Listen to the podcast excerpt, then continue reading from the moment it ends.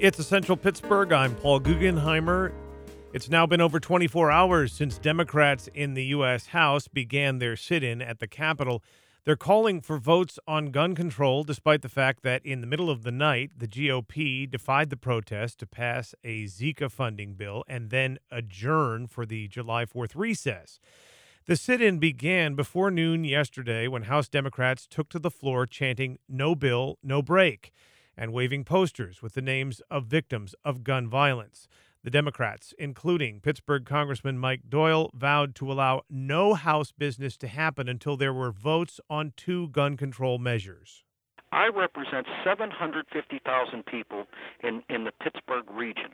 They sent me down here to be their voice in the United States Congress, yet I'm not being permitted to vote on a, a common sense bill that says if you're on the terrorist watch list and you can't fly an airplane, you can't buy a semi automatic assault weapon. Congressman Mike Doyle. Meanwhile, House Speaker Paul Ryan quickly called the chamber into recess and turned off the video cameras on the House floor, saying that is standard practice during a recess. So now House Democrats are streaming live video of their sit in via digital platforms. I'm joined now by political analyst Terry Madonna. He's director of the Center for Politics and Public Affairs at Franklin and Marshall College. He's with us by phone. Terry Madonna, welcome back to Essential Pittsburgh. Thanks for having me. And you can join the conversation with a comment or question at 412 246 2002. That's 412 246 2002. Email is esspgh at wesa.fm and on Twitter at esspgh. Mike Doyle says he's trying to represent you. Is this how you wish to be represented? 412 246 2002, the number to call. Terry Madonna, this is not the first time that this has happened in the House. What other sit-ins have we seen? Yeah. Well, actually, basically, it's taking over the floor as opposed to sitting on the floor, uh, which they literally were doing, as you know, taking over the floor. Here's what's sort of ironic. In 2008, the House Republicans took control of the floor during an entire recess, and they wanted the Democrats that were in control of the House Remember, that took place in 2006. The Democrats took control of the House, mm-hmm. which they held until 2010. So the Republicans were in the minority. They took control, literally walked in and controlled the chamber until the Democratic leaders permitted a vote on an oil drilling bill, which they got. And then if you go back to 1995, the House Democrats uh, hung out. That was the way it was put there. They hung out on the floor uh, demanding a budget vote. So historically, you know, it, this is not unusual to have lawmakers try to, in a sense, take control of the chamber trying to force a vote. Of course, if you go back far enough throughout American history, you'll find that there have been some fistfights and brawls on the floor in 1856, a guy named Preston Brooks, who was a South Carolina lawmaker, uh, beat, literally beat another lawmaker, uh, Charles Sumner, with a cane and and knocked him unconscious. Another lawmaker back in the Oh no. Looks like we might have lost uh, Terry there. We'll we'll get him back on the line uh, right in the middle of a story about one member of Congress beating another with a cane. That's, uh, and we really shouldn't laugh at that, but it's almost humorous to hear those kinds of stories. But of course, back then, those two individuals were quite serious, and the results were quite serious, and uh, not the kind of decorum that anybody would encourage on the floor of the House. And we're guessing that the, it hasn't come to that.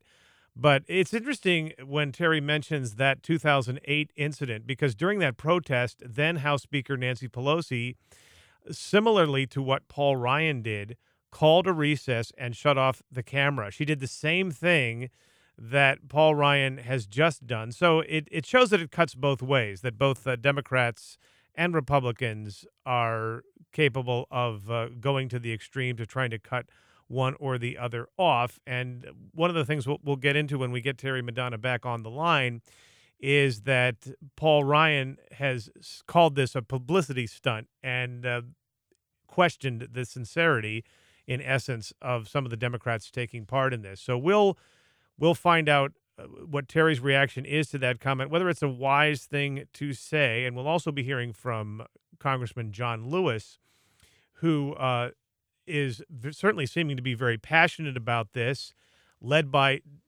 Georgia Congressman uh, John Lewis. This uh, this sit-in has been taking place for the last 24 hours, and we've got uh, Terry Madonna from Franklin and Marshall College, uh, Franklin and Marshall University, I should say, joining us to talk about it, and he's back on the line. Welcome back, Terry. Hey, sorry about that. I'm sitting here. I don't know what happened. I think I think somebody in Congress might have just decided to cut you off. There, there you go. There you go.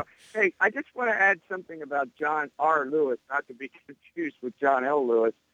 he was this this guy was in some of the original lunch counter sit-ins and one very famous one in the 1960s back in Nashville. He, I think about every, I'm, I'm half being uh, facetious about this. I think he was arrested every other day for, for his activities, you know, dealing basically with the civil rights to end segregation in the South. He was one of the original freedom fighters who went on that Washington to New, New Orleans trip to integrate public transportation, eventually becoming the chair of the Southern uh, of, of, the Student Nonviolent Violent Coordinating Committee. So you are, you are you are correct, and let me let me jump in because uh, it just so happens, Terry, that uh, as I'm sure you know, Congressman Lewis uh, made a visit to your university just last right. month, and uh, or, or uh, uh and he spoke at the graduation ceremony, in fact, and so um, so let's let's go back to let let's listen to some comments that he made during an interview that I did with him during his appearance last month at Franklin and Marshall. And here's what he had to say. As you said, he John Lewis is one of the big six from the civil rights movement of the 60s and has stood up for what he believes in in the face of unspeakable violence. And when he gave the commencement address at Franklin and Marshall last month, here's what he had to say about what he went through in the early 60s. In 1961, I was 21 years old, and a group of us, blacks and whites, left Washington, D.C. on May 4th, 1961, to test a decision of the United States Supreme Court. Just think, in May of 1961, the same year that President Barack Obama was born, black people and white people couldn't be seated together on a Greyhound bus or Trailway bus, leaving Washington, D.C. to travel through Virginia, North Carolina, South Carolina, Georgia, Alabama. We were on our way to New Orleans. And along the way, we were beaten. We were arrested, left bloody. I will never forget my seatmate we arrived in Rock Hill, South Carolina, about 30 miles from Charlotte, North Carolina, the two of us tried to enter a so called white waiting room. Members of the Klan attacked us and left us lying in a pool of blood. And that was Congressman John Lewis talking about what he faced in the 60s he has stood up for what he believes in in the face of unspeakable violence. And when he gave the commencement address at Franklin and Marshall last month, uh, he he talked about some of this. And uh, Terry Madonna, Congressman Lewis, does not seem like the type of guy to screw around. Should anyone be doubting yeah. his sincerity when he, he, says that now is the time for Congress to take a stand on gun control? Yeah, yeah. He's well. He's certainly not going to back down now as you also, as you know, 247 Trump's 188. You get my point. The Republicans have this huge majority in Congress. They would vote down. I mean, look what the Senate did with four measures. This is not likely to result in a positive action. But here's the here's the point I would make. Both parties have used the, the, the tactic in, a, in you know slightly different ways. Both parties have used the filibuster to get what they want, and it's ironic that each time one of the parties tries to get a vote, the other party, if they don't want it, will do what they have to do: adjourn, recess, get out of dodge, as they say, and it's a it's part of the of, of the way in which Congress functions. Add to that the filibuster, which in the Senate has been widely criticized and where little reform has taken place over the years.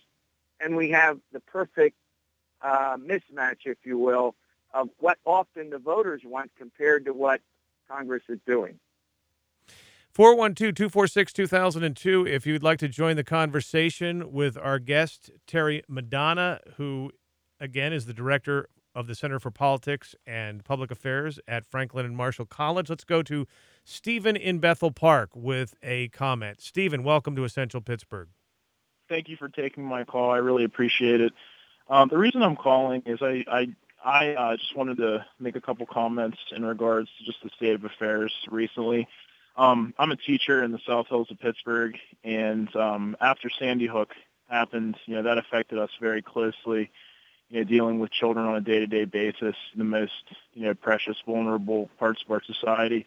And after the, that horrific event occurred, you know, every, you, you thought for sure that in the United States there would be an outcry uh, for some changes in regards to you know who has access to guns, some mental health reform, so my question is just an open question: what it, what is it going to take in this in this country for something to change in regards to the policies, uh, in regards to guns, in, in regards to mental health specifically? When when something can't get passed, it's not even being considered. It's a a common sense uh, piece of legislation for individuals who are on a terrorist watch list to not have access to automatic uh, guns. And I'm I'm not completely anti-gun. It's just it's it's so beyond the realm of uh, the realm of of, of of, of sanity. It's completely completely uh, beyond me how how something like this can even be considered. It's like we are so far off into space, and I wanted to just ask, you know, other callers or even you guys, what is it going to take for that to change in this country? All right. How well, many people? Well, Stephen, I'm, I'm sorry we don't mean to cut you off there, uh, but uh, we do get your point and uh, and can hear the frustration in your voice, and it's a frustration that a lot of people in Pennsylvania and throughout the country are feeling. So, Terry Madonna, it, it sounds Yeah. like w- what we're seeing in Congress, and, and this not just in the House, but earlier this week in the Senate, there was a filibuster, which did bring uh, votes on four bills. Uh, Correct. and and all of them were voted down. So, Down. Yeah. uh, for someone like Stephen, what what is what I, what is there for him to hold out hope for? yeah. Well, I think what basically has to happen is, well, let me just start out by saying something else, that in the polls that I've done for voters in our state, we're all Pennsylvanians, 88% of the voters of our state favor universal background checks. And, you know, the same for people who buy guns at gun shows and on the internet. Now, you know, we do have a universal background check in our law. In our law, which was passed state law, 1995, signed by then Governor Tom Ridge, and uh, and I presume that a lot of your listeners don't know this, but was supported then by the National Rifle Association. The NRA actually supported universal background checks in Pennsylvania in 1995. Now, I think what and the and by the way, on the mental health question, which I've asked in a in a poll last year, same the same overwhelming support for it. Uh, the same for more gun control laws. So the caller is certainly on to something. I think basically what has to happen is that, and we've had how many incidents now from Sandy Hook to Orlando and go back in time, and none of them seem to have brought about the kind of gun control that many of the advocates want. Again, not all of them are are people who want to banish guns. You want to get rid of all handguns. The the hunt, hunters, people who own guns in our state, support reasonable gun control. But let's take the one issue that the caller brought up on a terrorist watch list. The problem is in the implementation of it, I think. People cannot be assured that you won't be added to a no-fly list, won't be added to a terrorist watch list. The mechanisms that put these together are very imprecise. And somehow we have to reach a compromise between banning, you know, getting rid of them, as the caller points out, and making sure that everyday average American citizens, for example, aren't don't end up on a no-fly list, in which it takes months to get off of even if you have nothing in your background that would indicate you should be on. And that's the kind of sensible policies that we ought to be looking at.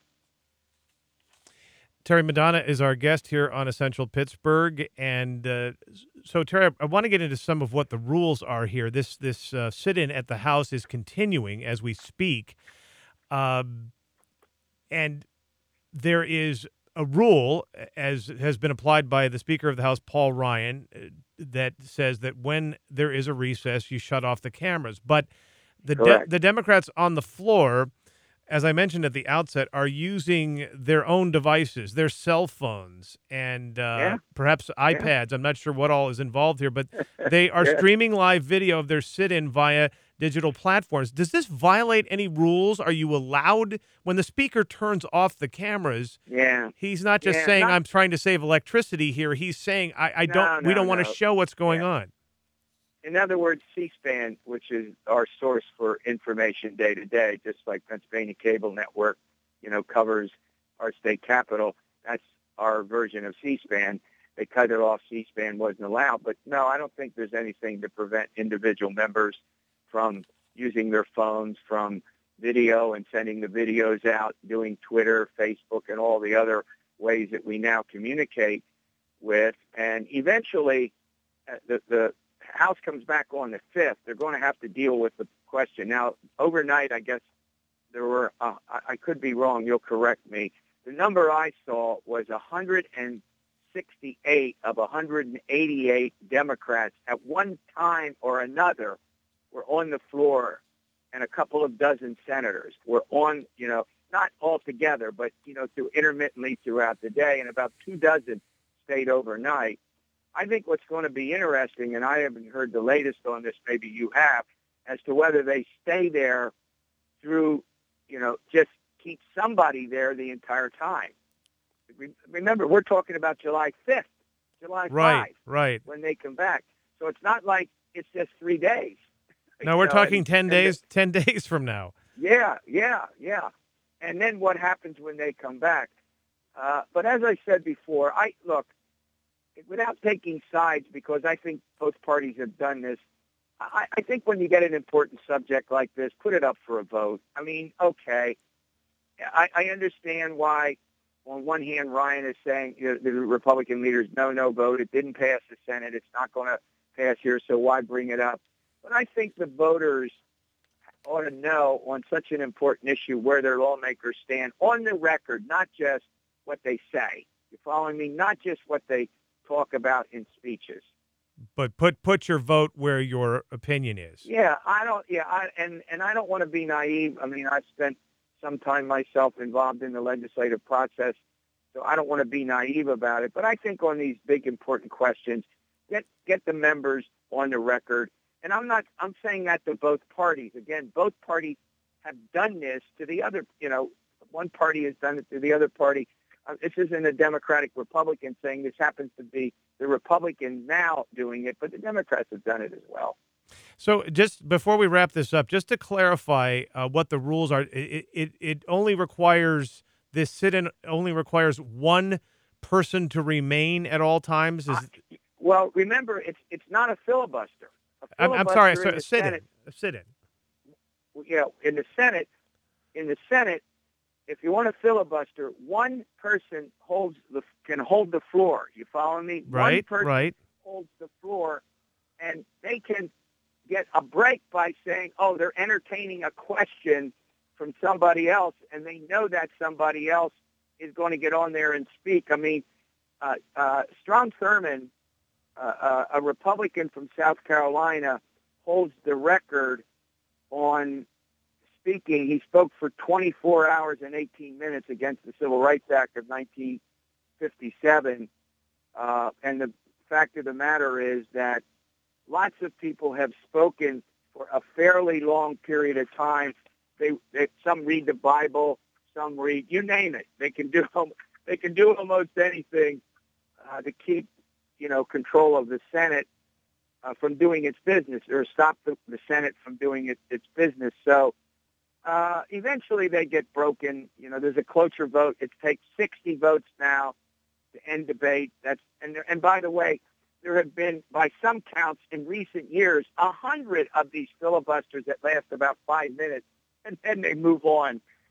Not like some of the longer ones. And the final point I want to make is the grand political theater for this came from a movie. Mr. Smith Goes to Washington, where Jimmy Stewart, who, by the way, was born not too far from where you're sitting in Indiana, PA, Right. was a one-man filibuster in Frank Capra's movie, Mr. Smith Goes to Washington. I watch that, and I'm sure your listeners watch it all the time as well. Great, great movie. Well, every time something like this happens, we start to think of it. But um, again, I I, I want to make everybody clear about what the rules are. Somebody has to be on physically on the floor of the house, just but just one person at a time to keep to, to, to yes, keep. that's exactly. to keep well, it going. one person. Yeah, that's exactly right. Okay. First of all, filibusters can only occur in the Senate. This is a chamber rule. The House doesn't do it. And, you know, the filibuster goes back, you know, the word used in the 18 in the 1850s, so it does have a long, long history. Terry, I, And you I- have to Uh, let me jump in. go. Well, we're, we're running out of time. I, I get the filibuster. Just I'm just trying to clarify the sit-in. One, so it's one person at a time needs to be there Well, physically. the sit-in's another matter. The sit-in's another matter. I mean, they're just physically going there and sitting down. There are no rules. I don't know a rule that applies to that. Okay. well, could it, be wrong, but I don't know. They just go and sit down or mill around, or as I said, they just go in and stay there. And maybe the leaders of the other party, the majority party, says, "Okay, we'll give you a vote." They can obviously hold up a lot if they just sit there and mill around, but they can uh, stop a lot of business just by where they're sitting and how they do it. And we'll just have to wait to find out. when they okay. come back on July 5. It'll be interesting. We'll be we'll be following along on C-SPAN and on social media. Political analyst Terry Madonna, director of the Center for Politics and Public Affairs at Franklin and Marshall College. I think I slipped and said university earlier. It's Franklin That's and Marshall fine. College. We'll take it. He joins us by phone. Terry Madonna, great thanks as always. My pleasure. Thank you. Coming up, a conversation with author and historian David McCullough about the city, his mentors, and why there's no such thing as a self made man. It's Essential Pittsburgh on 90.5 WESA.